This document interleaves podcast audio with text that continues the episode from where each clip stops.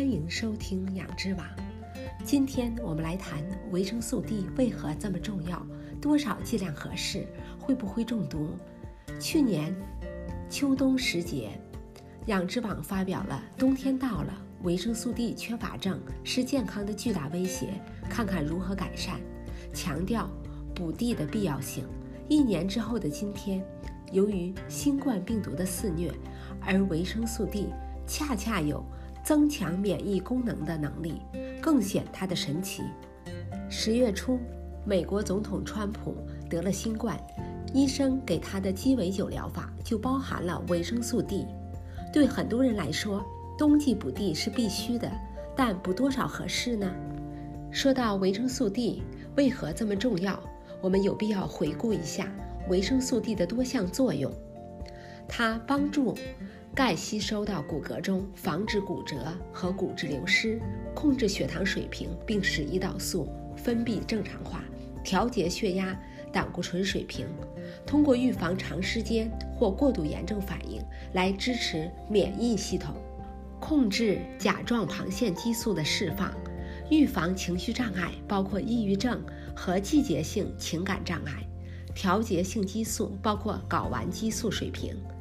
通过影响细胞分化和肿瘤生长来降低多种癌症的风险。维生素 D 的特性在于，我们的身体在阳光照射下会自行摄取大部分维生素 D，而不必从食物中获取。当阳光中的紫外线照射在皮肤时，肤下一种称为七脱氧胆固醇的化学物质会转化为维生素 D 三。生活在北方寒冷地区，从事室内工作，暗色皮肤，年过四十五，尤其体型还偏胖，这些条件只要满足一两个，你几乎肯定需要补地，剩下的只是补多少的问题。下面是有关维生素 D 的常见问答：正常人应服多少维生素 D？美国国立卫生研究院的标准建议为每天六百至八百国际单位，老年人八百，年轻人六百。但不少专家认为，较高的维生素 D 剂量可能更有益，比如每天大约两千到五千 IU。如果我确诊缺乏维生素 D，应该如何补？开始时可以高剂量，每天五千至一万 IU。几个星期后进入维持剂量，但至少一千五百到两千 IU，不要一次性超过四万 IU，那样可能产生毒性。每天服维生素 D 可以吗？没问题。假设你每天不超过五千到一万 IU 的高剂量，可以服用维生素 D 来治疗抑郁症吗？维生素 D 含量低与抑郁症有关，当然这。并不意味着维生素 D 缺乏会导致抑郁症。在专注于抑郁症的研究中，通常建议剂量在每天六百到四千 IU 之间。可以服用维生素 D 来减肥吗？服用维生素 D 不会必然导致体重下降，但维生素 D 缺乏确实导致肥胖风险增高。研究人员认为，每天至少服用六百 IU。如果需要，可以服用更高的剂量，比如每天五千至六千 IU。我可以从阳光中获取多少维生素 D？重要的是使皮肤暴露在阳光下，不要涂防晒霜。每天在上午十一点至下午三点之间照射约十至二十分钟。如果皮肤黝黑，则可能需要更多的时间在阳光下。每天大约四十至六十分钟，这样可以满足身体需要。哪些食物含有维生素 D？吃鸡蛋、牛奶、鱼和海鲜有助于吸收维生素 D。每天服用五千 IU 维生素 D 三是否安全？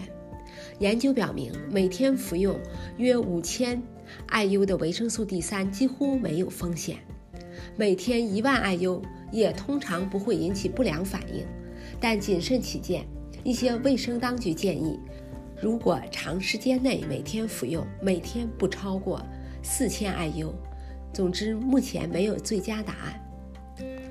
服用维生素 D 的最佳时间，随餐服用维生素 D 补充剂可能有助于吸收，因为维 D 是脂溶性的。一些研究人员主张早晨服用，以防止可能干扰睡眠的任何副作用。服用维生素 D 有没有风险和副作用？过量服用维生素 D 会导致肝脏产生一种称为二十五 D 的化学物质，使钙在血液中蓄积，会引起副作用。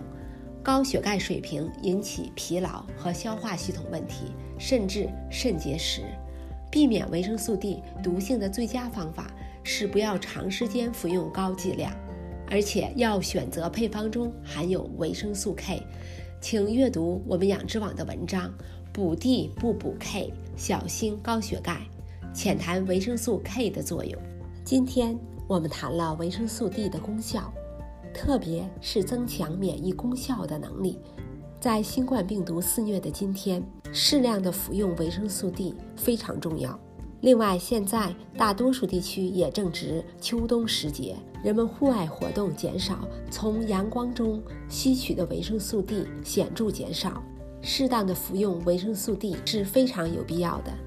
今天的节目就到这里，下期我们来谈谈补 D 不补 K，小心高血钙，浅谈维生素 K 的作用。感谢您的收听，下期节目再会。